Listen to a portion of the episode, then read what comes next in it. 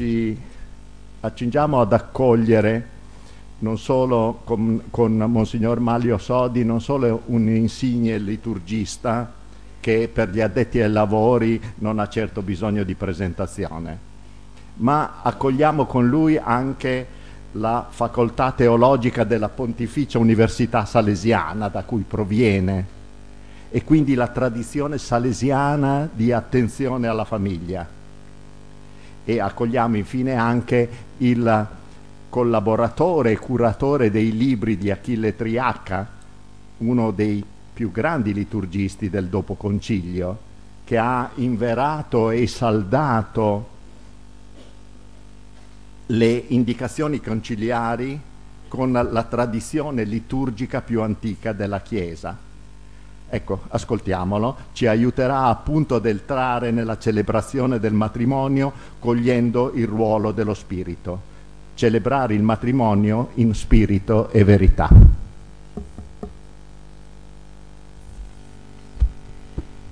Buongiorno a tutti e bentrovati. Sono veramente felice di fare questa esperienza con voi e ringrazio Don Renzo e i suoi collaboratori per questo invito. Cercherò ecco, di, di poter guadagnare ancora un po' della fiducia che è stata riposta quasi a scatola chiusa ecco, nella, nella mia persona.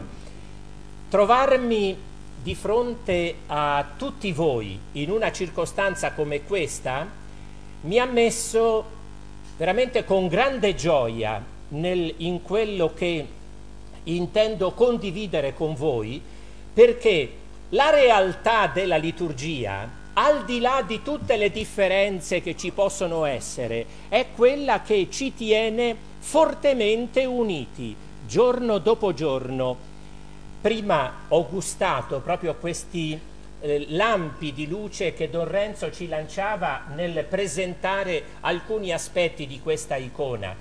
Fissiamocela bene negli occhi perché il mistero che noi celebriamo giorno dopo giorno, domenica dopo domenica, è qui raffigurato e insieme l'immagine che cosa è?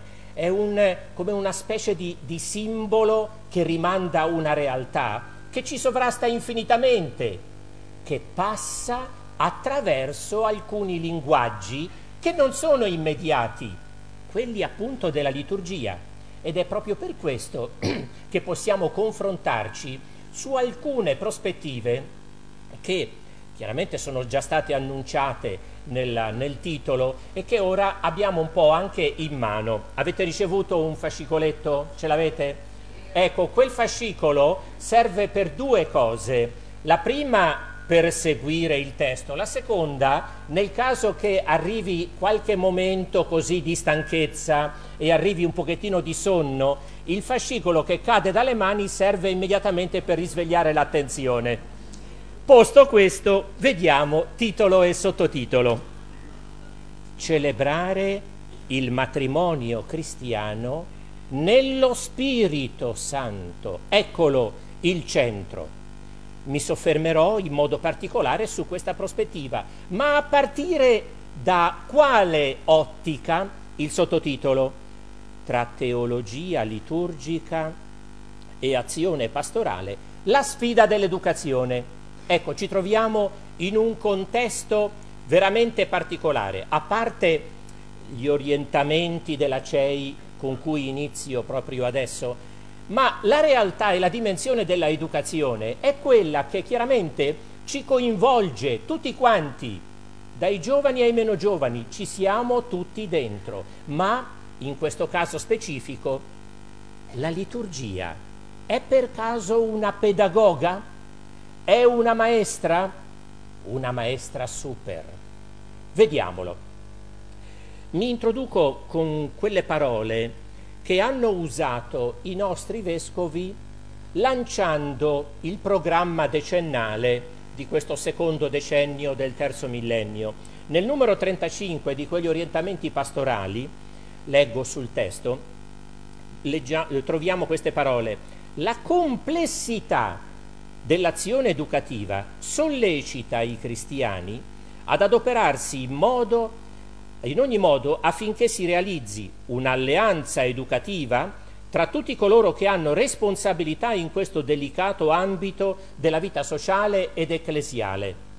Fede, cultura, educazione interagiscono ponendo in rapporto di, ani, di dinamico e costruttivo le varie dimensioni della vita. Allora, in questo contesto, siamo tutti con modalità diverse coinvolti. Ecco, io voglio percorrere insieme con voi questa realtà, chiaramente nel contesto del sacramento del matrimonio. Sono al terzo capoverso, l'educatore che opera in questo in contesto ecclesiale è interpellato in modo essenziale. Si tratta di vedere come rispondere ad alcune urgenze, ponendoci però dal versante specifico dell'azione liturgica. Come lo facciamo? Vediamo un po' che cosa ci sta aspettando attraverso questa relazione. Scorriamo i titoli. Il primato educativo della famiglia. Bene, primo punto. Il secondo punto, il rito nella riforma liturgica promossa dal Vaticano II. Terzo, cosa è stato compiuto in Italia?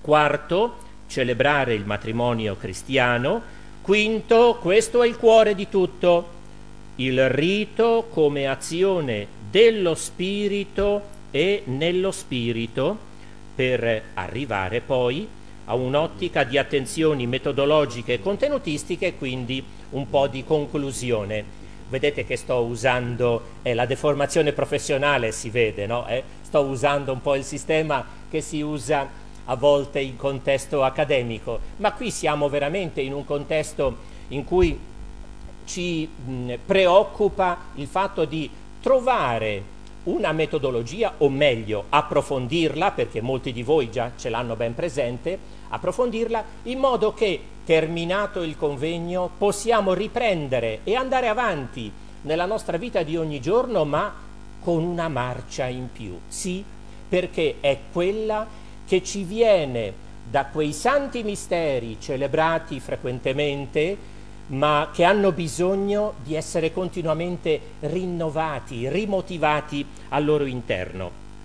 Il primo aspetto, faccio abbastanza in fretta, il primato educativo della famiglia, ma questo è il punto determinante. Allora tu dici fai in fretta? Sì, perché in questo caso mi sono permesso solamente di rimandare ai tre paragrafi specifici degli orientamenti dei nostri vescovi che toccano nel paragrafo 36 una prima contestualizzazione.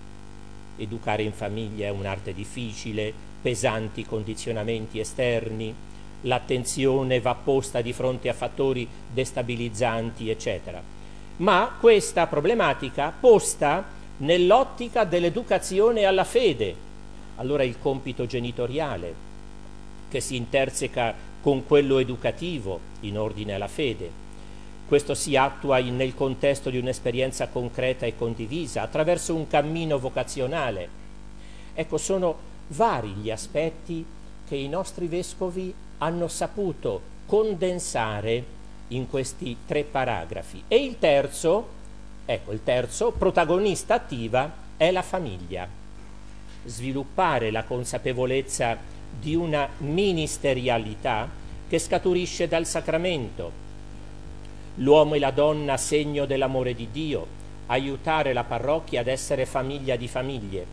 Penso che questi aspetti, ritornandoci sopra con un momento di calma, possano essere a livello delle nostre parrocchie un po' come una traccia, una linea di massima per poter contestualizzare poi le diverse sfide e i diversi impegni che i programmi pastorali dovrebbero codificare. Un primo aspetto dunque. Il secondo aspetto è piano piano entriamo proprio nel contesto specifico della liturgia.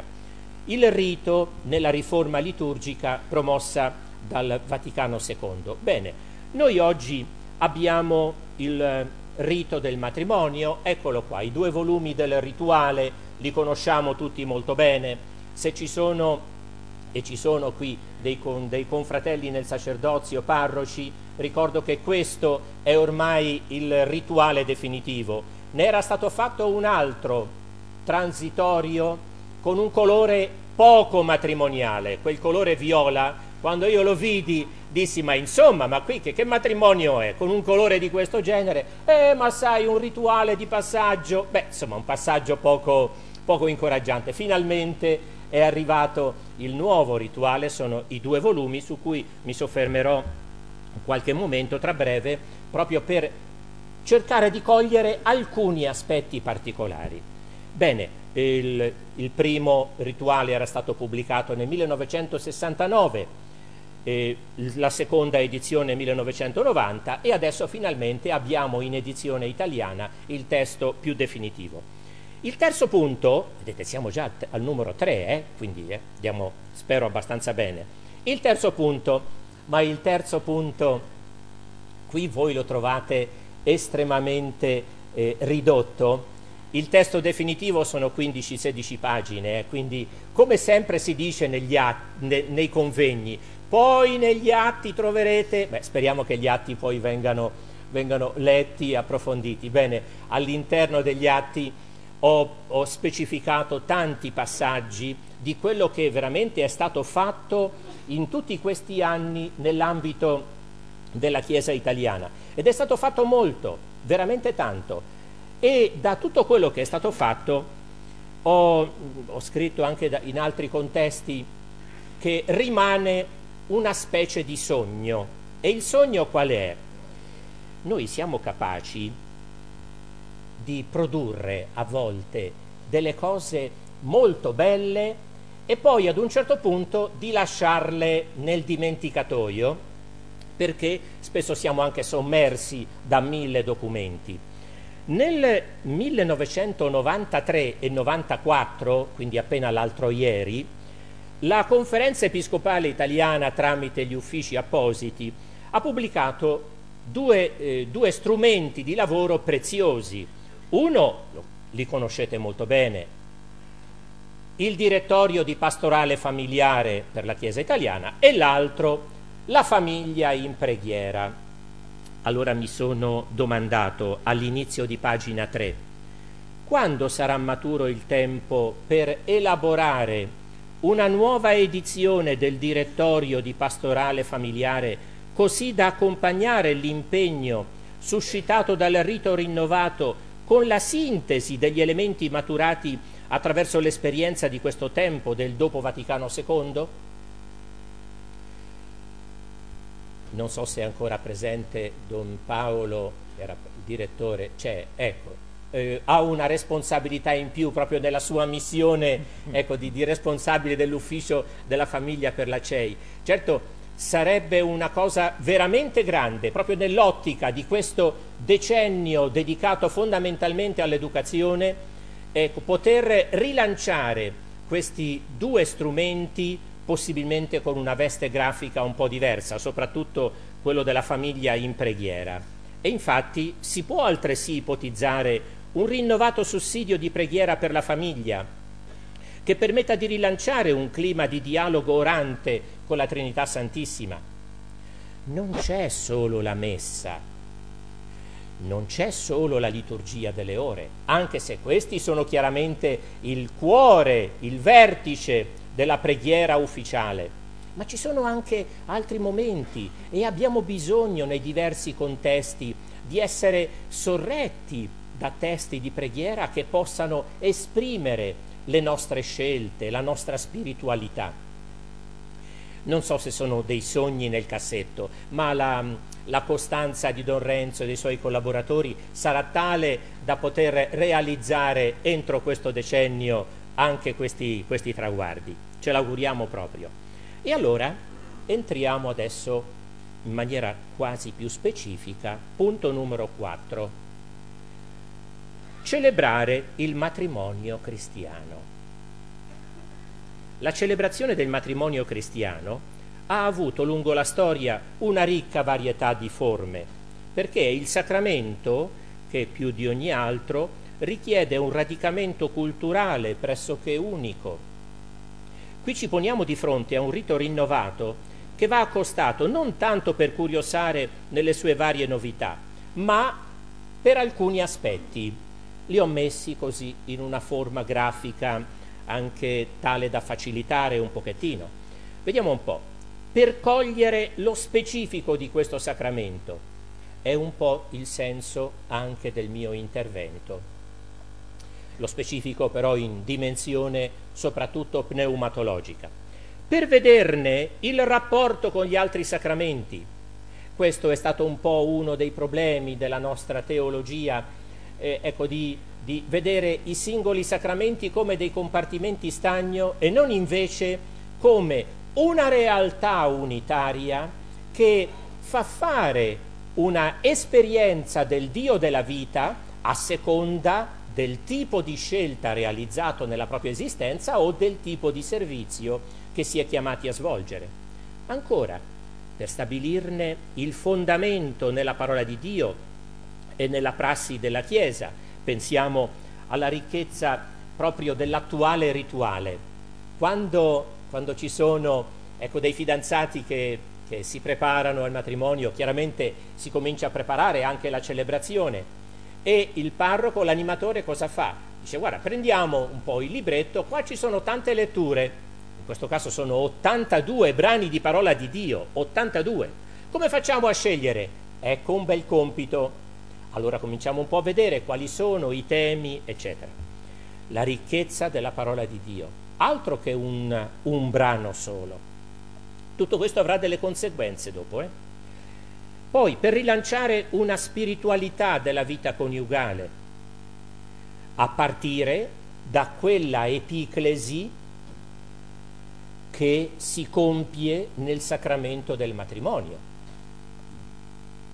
Per rimotivare una prassi pastorale di accompagnamento sia prima che dopo la celebrazione, per guardare realisticamente le sfide che oggi vengono poste da una società multireligiosa oltre che multiculturale, per osservare alla luce del sacramento i nuovi rapporti tra famiglia e società, per venire incontro a situazioni di diffusa fragilità nel rapporto di coppia. Mi trovo a dover lavorare accanto a vari colleghi e colleghe eh, psicologi e, e, con i quali si fanno a volte degli incontri e dei convegni proprio specifici in ordine al rapporto psicologia e famiglia. E veramente eh, ci troviamo di fronte a delle problematiche che oggi si presentano in modo radicalmente diverso rispetto ad, altre, ad altri momenti. E tutto questo in definitiva per riattivare strategie nuove che aiutino gli sposi a passare dalla preparazione e celebrazione del sacramento a una vita coniugale improntata alla realtà e alle esigenze dell'alleanza biblica, che trova nel rapporto tra Cristo e la sua Chiesa la espressione più reale ed esemplare. Procedendo ancora, in tempi recenti non sono mancati studi seri in ambito di teologia liturgica. E ringrazio, ecco, nella presentazione che è stata fatta, il riferimento che è stato fatto a un maestro mio e anche di altri, di tanti altri, Don Achille Maria Triacca. Ecco, mh, ci siamo permessi di mettere a disposizione alcune copie almeno dei tre volumi che siamo riusciti finora a pubblicare dei suoi scritti, Don Triac è morto dieci anni fa, perché è l'unico, come ci veniva ricordato, ad avere approfondito in una maniera molto molto specifica il rapporto tra Spirito Santo e realtà matrimoniale. Allora voi troverete là in esposizione tre volumi uno, matrimonio e verginità. Sono segnalati nell'ultima pagina, eh? sono segnalati in fondo. Uno è matrimonio e verginità, teologia e celebrazione per una pienezza di vita in Cristo. Abbiamo raccolto eh, i suoi principali scritti proprio per temi e questo è un aspetto che può essere di grande aiuto quando poi nella parrocchia il gruppo eh, che si preoccupa di questa particolare pastorale vuole rimotivare sotto l'aspetto teologico la realtà del sacramento. Un secondo volume, sempre di Don Triacca, è tutto sullo Spirito Santo, lo Spirito Santo nella liturgia e nella vita della Chiesa. Anche qui solo studi sullo Spirito Santo e chiaramente alcuni vanno a toccare la realtà del, del sacramento del matrimonio. È veramente è stato proprio il cantore dello Spirito Santo e anche la miscellanea che fu fatta proprio in sua memoria toccò solo aspetti relativi allo Spirito Santo. Il primo di, di, questi, mh, di questa trilogia è nel mistero del sangue di Cristo la vita della Chiesa. La copertina è diversa, è poco invitante, lo so, ma faceva parte della, della, prima parte della collana, ma la collana è la stessa. E anche qui è stato un insieme di elementi e di studi per porre in evidenza il rapporto che esiste tra il mistero del sangue di Cristo e la vita della Chiesa. Chiaramente oggi ci, ci troviamo in un contesto di, eh, di essere maggiormente facilitati in questo lavoro e chiaramente trovandoci di fronte a studi che possono stimolare la nostra riflessione, allora siamo maggiormente sorretti e accompagnati. Oh, una cosa sia chiara, eh?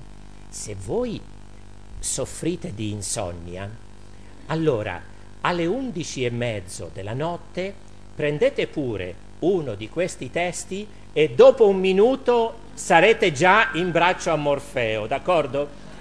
Ma siccome voi siete educatori ed educatrici formidabili, queste cose le potete prendere a mente serena e vi assicuro che la maggior parte di queste pagine si possono leggere anche di fronte al Santissimo Sacramento, perché io so, per i tanti anni che sono stato accanto a Don Triacca, che i suoi studi nascevano sempre da ore e ore di preghiera davanti al tabernacolo e poi si metteva a scrivere. È una lezione di vita anche quella. Sono prospettive che proprio a partire dalla lex orandi, cioè dalla preghiera, offrono un arricchimento alla les credendi, alla fede, relativamente a contenuti che non erano presenti nei precedenti rituali e che continuano a chiarire lo specifico del matrimonio in quanto sacramento. L'ultimo capoverso, prima del punto numero 5, qui ci poniamo di fronte soprattutto a quell'azione dello Spirito che opera nel sacramento e attraverso di esso per rendere pneumatiche, l'ho messa al femminile, cioè spirituale, la vita di coloro che hanno vissuto l'altissima vocazione alla famiglia. San Paolo soprattutto usa l'aggettivo pneumaticos varie volte, una volta anche nella prima lettera di San Pietro. Bene, eh, l'uomo pneumatico, l'uomo pieno di Spirito Santo, la coppia che è eh, eh, adornata e veramente eh, sorretta dall'azione dello Spirito Santo può essere giustamente caratterizzata da questo aggettivo che ha usato Paolo. E allora entriamo adesso nel, nel punto centrale, punto numero 5, il rito come azione dello spirito, ma anche azione nello spirito. Prima è stata ricordata la frase che è presente ecco, nel catechismo della Chiesa Cattolica. È interessante tenere presente che proprio all'inizio della seconda parte il catechismo della Chiesa Cattolica, là quando introduce proprio il grande capitolo della liturgia e dei sacramenti, usa questo titolo, la liturgia opera della Trinità Santissima, nel titolo. Ma una definizione di questo genere è realissima, coraggiosa rispetto a certi modi di vedere la liturgia semplicemente come rito. La liturgia è prima di tutto l'opera della Trinità Santissima è l'azione di Dio Padre, Figlio e Spirito Santo che opera attraverso un insieme di segni e di simboli e opera chiaramente attraverso tutta la realtà che è il nostro corpo. l'esistenza cristiana è caratterizzata dall'essere immersi in questa storia di salvezza che si muove dall'imprincipio Dio creò il cielo e la terra per compiersi nell'escaton in quei cieli nuovi e terra nuova che la fede ci assicura. All'interno di questo orizzonte la vita del credente è sorretta da un insieme di segni e di simboli che mentre fanno ricordare gli eventi della storia della salvezza, attualizzano la potenza salvifica operata dal Cristo per proiettare la persona verso il suo naturale compimento nel mistero della Trinità. Passato, presente, futuro sono racchiusi nel momento celebrativo, offrendo la radice di quella sintesi spirituale profonda che sta all'origine di ogni vera vita spirituale. E allora al vertice di tali, di tali segni sono posti i sacramenti, segni espressivi e operativi di salvezza e di esperienza del mistero trinitario.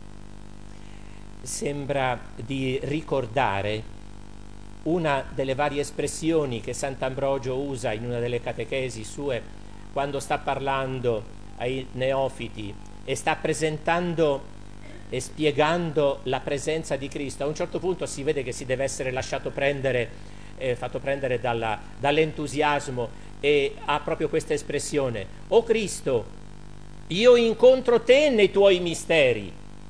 Una frase lapidaria che ci dice con grande chiarezza il tipo di esperienza, che non è un'esperienza solo psicologica, che non è un'esperienza solo, come si dice a Roma, del volemos e bene, ma è qualcosa di molto più profondo, che va a toccare le fibre intime della persona e della stessa personalità. Quante schizofrenie, e lo dico ai miei amici psicologi, quante schizofrenie sarebbero superate se ci fosse una educazione e quindi anche una vita spirituale intensamente vissuta. E allora è possibile rileggere il settenario sacramentale in una particolare ottica? L'ultimo capoverso di pagina 4. Rileggere il settenario sacramentale in ottica di vita e spiritualità matrimoniale permette di cogliere la radice e il primo sviluppo di tale alleanza nel battesimo e nella confermazione, due aspetti strettamente correlati. Il compimento dell'iniziazione cristiana nell'Eucarestia costituisce la garanzia per tutti i sacramenti e per il matrimonio in modo specifico, perché meglio di altri esprime nella concretezza della vita l'alleanza tra Dio e il suo popolo. Non abbiamo finito. E gli altri sacramenti? Da qui prendono forma e significato gli altri sacramenti. La penitenza, come luogo di recupero di conflitti e tensioni per un'alleanza continuamente da perfezionare. Il sacramento dell'ordine come il segno del servizio per uno sviluppo della realtà dell'alleanza nuziale attraverso la celebrazione di sacramenti e sacramentali e prima ancora attraverso l'annuncio e l'approfondimento della parola di Dio è da lì la sorgente, quello è il cuore di tutto. Da lì poi scaturisce tutto il resto. Ecco perché, e lo possiamo dire con grande eh, eh, garanzia di non poter sbagliare, la, l'elemento più innovativo della liturgia promossa dal Vaticano II non sta tanto e solo nel cambio dei libri, ma soprattutto nel lezionario quello è il libro per eccellenza della comunità cristiana. Quello è il libro che segna la pedagogia di un cammino, domenica dopo domenica, anno dopo anno. Quello è il termine di riferimento anche dei nostri piani, dei nostri progetti pastorali. Ho parlato del lezionario in quanto contenuto non in quanto volume che si presenta, nove volumi, con quelle illustrazioni che immagino molti di voi avranno, fatto, avranno chiuso gli occhi per passare subito all'altra pagina. Va bene, questo è un altro, è un altro problema. E non sono neppure responsabili i nostri vescovi, anche se so benissimo che vari di loro avrebbero detto se potessi prenderei, come ha fatto qualche parroco, il taglierino e toglierei tutte quelle illustrazioni dal lezionario perché perché veramente è un gran problema. Andiamo avanti. Ecco. L'unzione, l'ordine, scusate, come il segno del servizio per uno sviluppo della realtà dell'alleanza nuziale attraverso la celebrazione di sacramenti e sacramentali con la parola al centro. L'unzione degli infermi come il momento di esperienza del limite fisico che conforma più da vicino il mistero della croce. Ancora, l'orizzonte della sacramentalità, costituito dai sacramenti, ma anche dai sacramentali, eh, più avanti farò proprio un accenno, eh, pur brevissimo, al benedizionale.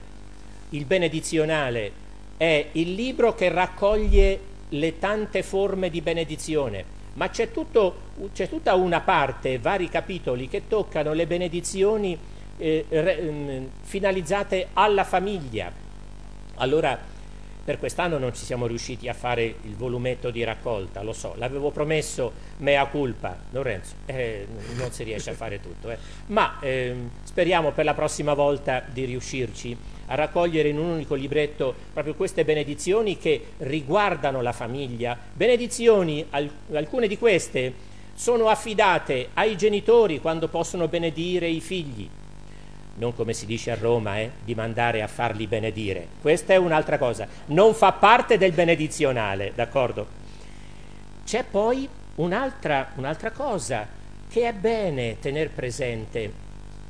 Nel rito degli esorcismi c'è tutta una, una appendice di preghiere nella lotta contro Satana. Lo so, sono poco conosciute, io mm, ho, sono riuscito ad avere proprio questo libricino che li, le raduna tutte, Liberaci Signore dal maligno, edito dal messaggero di Padova, preghiere nella lotta contro Satana. Sono preghiere semplici, ma siccome sono racchiuse nel libro degli esorcismi e il libro degli esorcismi non si trova in giro, ergo, ecco, non si conoscono neppure questi testi, che sono testi di devozione, testi utili da tenere presenti, da recitare non c'è solo la preghiera a San Michele, ma ci sono anche tante altre invocazioni. E questo perché? Non perché siano da usare quando ci sono problemi di possessione demoniaca, lì ci vuole l'esorcista, ma quando ci sono delle situazioni, a volte delle psicopatologie e non si sa dove è il confine tra la psico, la realtà spirituale e situazioni di incertezza spirituale, che possono o talvolta devono essere sorrette proprio da forme di preghiera. Quanta ricchezza oggi abbiamo, eh? L'orizzonte dunque della sacramentalità permette di cogliere di sperimentare soprattutto l'azione dello Spirito Santo. È Lui l'attore principale, è Lui che attraverso il momento epicletico agisce sulle persone trasformandole progressivamente in un'esperienza spirituale sempre più profonda. Pensiamo per esempio alle tre epiclesi che sono presenti in tutte le celebrazioni dell'Eucarestia. Ci stiamo pensando. Qualcuno dirà, ma di una ne ho sentito parlare, la seconda, ma la terza, c'è anche una terza, ma davvero. Proviamo a ricordarcele, così magari facciamo anche un po' più di, di attenzione noi e sappiamo trasmetterlo agli altri quando il sacerdote stende le mani e invoca lo Spirito perché trasformi, bene, sì, perché suonano anche il campanello, allora bisogna fare attenzione, bene, quella è l'epiclesi consacratoria. Poi, dopo il racconto della istituzione, perché lo Spirito faccia di tutti i presenti una realtà unica. Ah già, ricordo quelle frasi, giusto. E la terza, la terza epiclesi è quella che viene per prima, è durante tutta la liturgia della parola. Lì c'è una epiclesi diffusa, Lo so che mi state guardando adesso eh, con un, eh, forse con degli occhi quasi di meraviglia, perché quasi nessuno ci parla di questo. Cristo è presente nella sua parola? Sì, non solo perché ce l'ha detto il Vaticano II e tanti altri documenti, ma perché è Lui che parla quando nell'Assemblea Santa si annuncia la sua parola. Se è Lui che parla, agisce. Pensiamo allora subito come un risvolto pastorale a tutti quei nostri fratelli e sorelle che non possono fare la comunione sacramentale. Ma nella liturgia della parola si realizza una comunione con Cristo, certo spirituale, profonda, non sarà reale come la partecipazione al corpo e al sangue del Signore attraverso quei santi segni, ma è una partecipazione davvero grande e lo Spirito agisce in forme che sfuggono certo ai nostri criteri e ai nostri punti di riferimento. E in questa, prospetti- in questa prospettiva si innesta la logica dell'anno liturgico e della liturgia delle ore, che nel riproporre nello scorrere del tempo la vicenda storico-salvifica del Cristo aiuta a realizzare una progressiva conformazione alla realtà e alle implicanze di questo mistero che il fedele sperimenta nei santi segni. Proprio questo cammino di progressiva conformazione. Le avete ben presenti quelle parole che Paolo usa ed è interessante vedere lo sforzo di questo nostro fratello nella fede che nello scrivere tutte quelle lettere e nel cercare di far comprendere questa progressiva conformazione al Maestro, al Cristo Signore, elabora una serie di termini che cominciano tutti con il con, il sun greco. Sono arrivato a trovarne già 20, forse ho finito. Eh, 20 parole per cercare di esprimere proprio questa progressiva conformazione. Il cristiano è consofferente, commorto, consepolto, non li cito tutti eventi eh, perché non me li ricordo, è con risorto, consedente, conglorificato. Poi ci sono alcuni termini che è difficile eh, esprimere anche in lingua italiana, quando dice synfitos, eh, vuol dire innestato in, e poi ce n'è anche un altro, sympsychos, già psicos, no, della stessa psicologia di Cristo. È interessante cogliere questo sforzo, ma al di là dei termini, questa realtà la si compie proprio nella celebrazione del sacramento e all'interno di quel percorso che è costituito dall'anno liturgico. Allora, accostarci al libro liturgico che parla con la ricchezza dei suoi contenuti è una occasione per, per vederne le ricchezze. Io adesso ho preso in mano uno dei due libri del rito del matrimonio, quello cioè che contiene il rito vero e proprio. Provo a scorrere un momento alcune espressioni proprio e solo del primo capitolo, dove si chiama in causa in maniera esplicita lo Spirito Santo proprio all'inizio, quando si fa la memoria del battesimo, Dio nostro Padre, con la forza del suo Santo Spirito, del tuo Santo, ravvivi in tutti noi il dono della benedizione originaria. È chiaro che io sto leggendo solo adesso alcune espressioni, ma quando voi riprendete in mano il rito completo e vi lasciate prendere da questi testi, e osservate le singole espressioni nel contesto in cui queste si trovano, vedrete sempre più la ricchezza e dunque anche le linee di spiritualità che scaturiscono proprio da quanto è oggetto di preghiera. Ancora, Spirito Santo, potenza del Padre e del Figlio, oggi fai risplendere in la veste nuziale della Chiesa non basta una, espress- una battuta per sottolineare la teologia che è racchiusa in questo. Ancora, in una orazione, con la potenza del tuo spirito, ravviva in noi. Vedete, prima ho parlato di epiclesi, Ma questa epiclesi non è un momento solo puntuale, è un momento diffuso all'interno di tutto il sacramento. Ci sono ancora alcune altre espressioni. Ricevi il sigillo dello Spirito Santo, sorgente dell'amore fedele e inesauribile. Sorgente! Ma dove incontro io questa sorgente? Là dove lo Spirito è presente e agisce. E ancora, in un'altra forma, compiuto il cammino del fidanzamento, illuminati dallo Spirito Santo, eccetera. C'è ancora una espressione tra le varie ancora.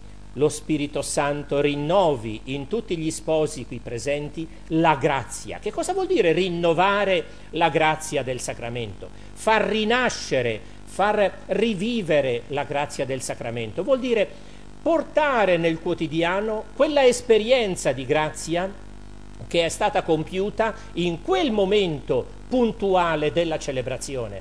Ma la celebrazione non è solo un momento puntuale, è un momento puntuale che ha un prima, che ha un durante celebrativo e che ha poi una continuazione. E ancora nella preghiera di benedizione e fondi su di loro la grazia dello Spirito Santo perché con la forza del tuo amore diffuso nei loro cuori, rimangano fedeli al patto coniugale. Ci sono veramente alcuni aspetti presi nel loro insieme, ma anche singolarmente, che ci sono di grande aiuto in questa nostra missione. Si tratta di tappe, di ritmi che hanno sempre l'Eucarestia come centro di riferimento e come elemento propulsore per fondare una spiritualità matrimoniale per ricondurre ogni sforzo alla realtà e alle conseguenze dell'epiclesi sacramentale e per consolidare una vita mistica proprio a partire dalla costante e prolungata partecipazione ai santi misteri. E allora, quali sono le dimensioni, adesso in una prospettiva di sintesi, eh, le dimensioni da tenere presenti? Ho provato a, a individuarne alcune, sia con eh, recuperando alcuni aspetti degli studi di Don Triacca, sia quanto emerge ancora dal rituale, ed è venuto fuori una specie di decalogo, poi se li contate sono undici. Ecco. Quali sono queste dimensioni da tenere presenti? Ma due sono da unire. Una dimensione trinitaria, come sorgente e alimento di una condivisione totale e di un amore senza limite che inserisce i coniugi nella storia della salvezza. Una dimensione storico-salvifica, l'abbiamo già sottolineato, una dimensione ecclesiale come constatazione del fatto che il mistero dell'alleanza sponsale si compie, si vive, si perfeziona nella Chiesa. Adesso celebrativa e rituale può essere fusa insieme, così rimaniamo nel 10. Eh? Celebrativa e rituale come esperienza di incontro con Dio, rituale come risposta alla necessità di comunicare con realtà invisibili attraverso linguaggi verbali e non verbali. Ancora una dimensione orante come atteggiamento di benedizione per il dono ricevuto e di invocazione per custodirlo la dimensione pneumatologica come realtà che costituisce la veritas del sacramento, la dimensione relazionale come criterio di azione e di comprensione reciproca, soprattutto nella cultura del clamore, in cui intimità e solitudine rischiano di porre dinanzi ad esperienze frammentate.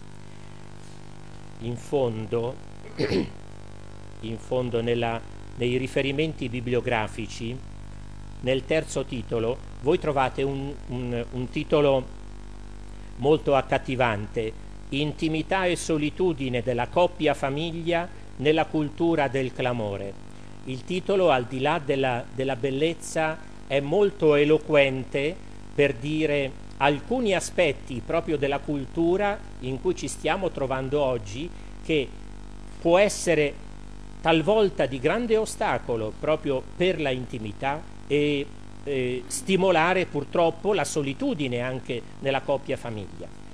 Ritorno a dimensione accogliente come apertura alla vita, dimensione spirituale e mistica come conseguenza di una realtà umana assunta ad esperienza storico-salvifica, dimensione finalmente comunionale come traguardo continuamente in progress che ha l'indissolubilità come punto di riferimento, l'accoglienza come terreno operativo e la fede condivisa come fuoco che alimenta e purifica.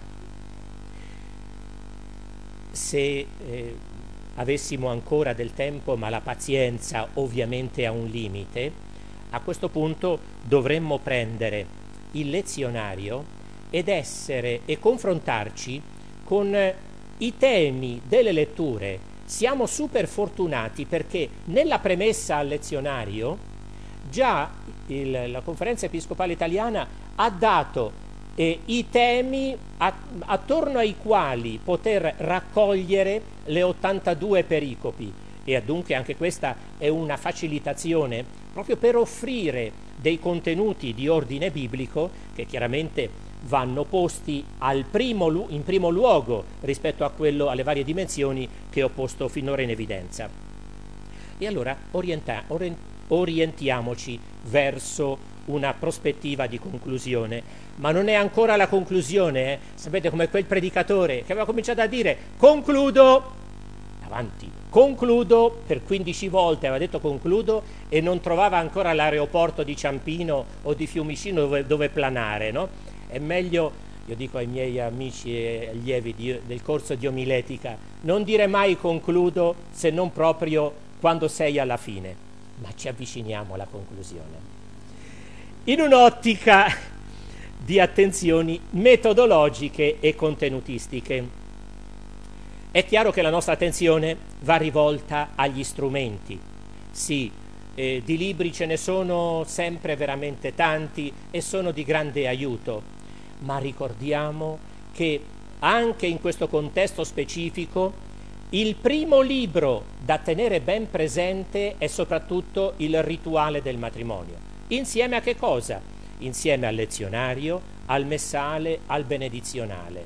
Sono i testi che l'operatore pastorale deve tenere ben presenti, in quanto i loro contenuti sono finalizzati sia alla celebrazione che alla vita matrimoniale. Allora, in definitiva, se la realtà del matrimonio richiede un impegno per rimotivarne l'essenza alla luce della parola di Dio, postula nel contempo un insieme di attenzioni che chiamano in, cla- in causa un complesso itinerario. E allora gli orientamenti della CEI indicano con chiarezza che l'efficacia dell'azione educativa è indebolita fino a renderla sterile dalla separazione e dalla reciproca estraneità dei cammini formativi sia all'interno della comunità cristiana sia in rapporto a istituzioni civili. Per questo occorre elaborare e condividere un progetto educativo che definisca obiettivi, contenuti e metodi su cui lavorare. Questo è quanto hanno scritto i nostri vescovi.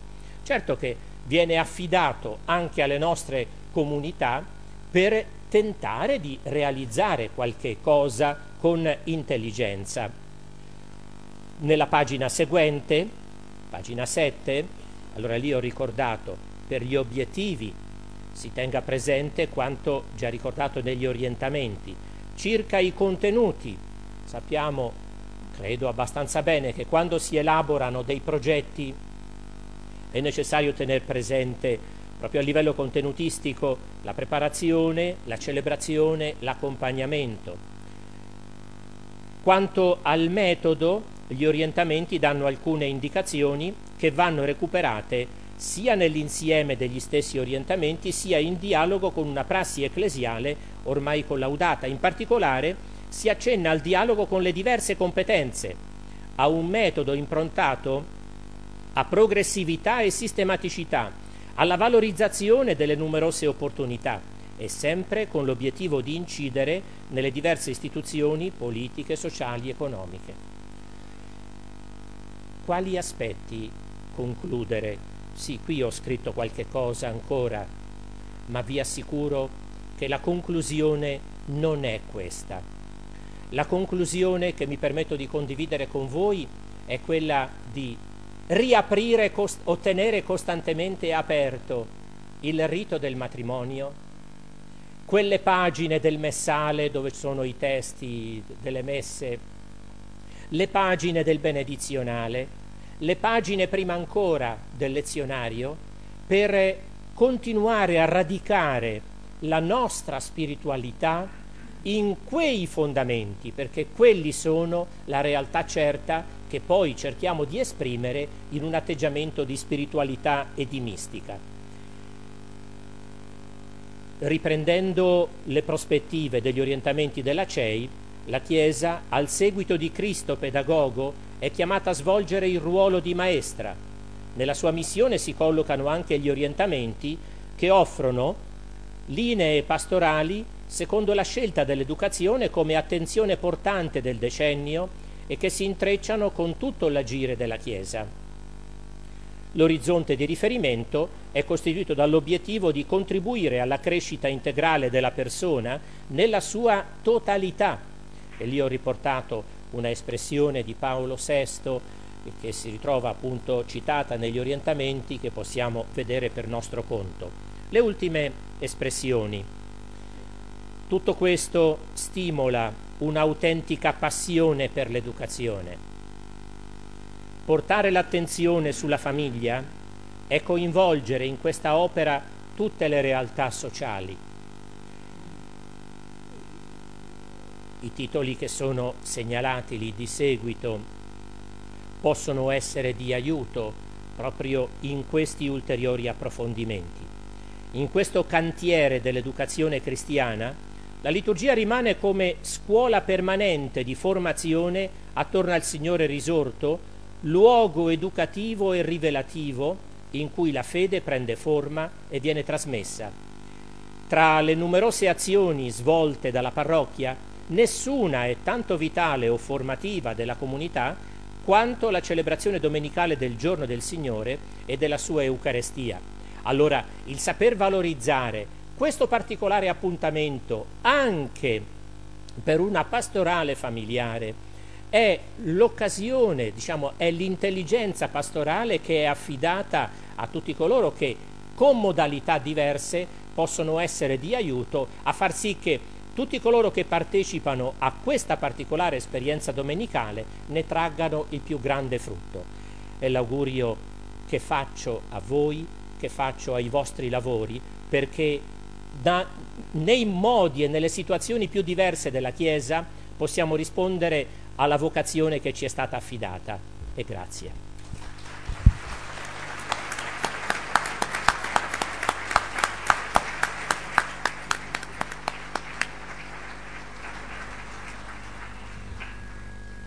Grazie. Ah. Grazie, sì, se no. a Monsignor Soldi soprattutto per la sua amabilità, eh?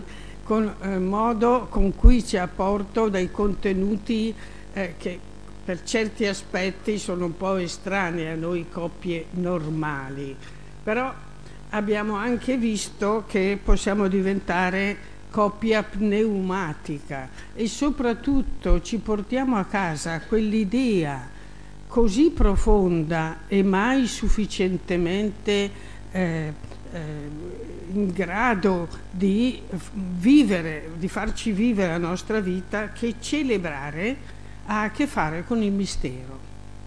Che celebrare non è stendere tutto lì, fare un rito concluso, ma celebrare è un accompagnamento per tutta la vita.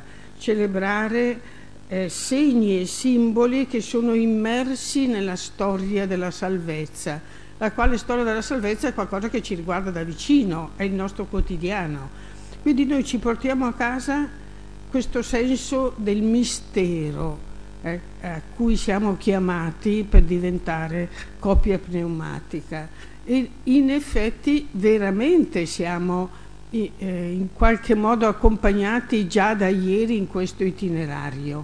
Abbiamo visto che la fecondità ha a che fare agli inizi del nostro battesimo eh, coppia battesimale in qualche modo avevamo detto, abbiamo visto che la coppia può accendere la menorah, eh, il, il candelabro dalle sette braccia e può far luce nella casa e nella chiesa e nel mondo. Oggi abbiamo scoperto anche con il coraggio del suo sguardo in avanti e con l'attenzione alla bellezza che ogni tanto ha seminato qua e là nella sua relazione, noi possiamo essere la coppia pneumatica attenta al mistero. Grazie.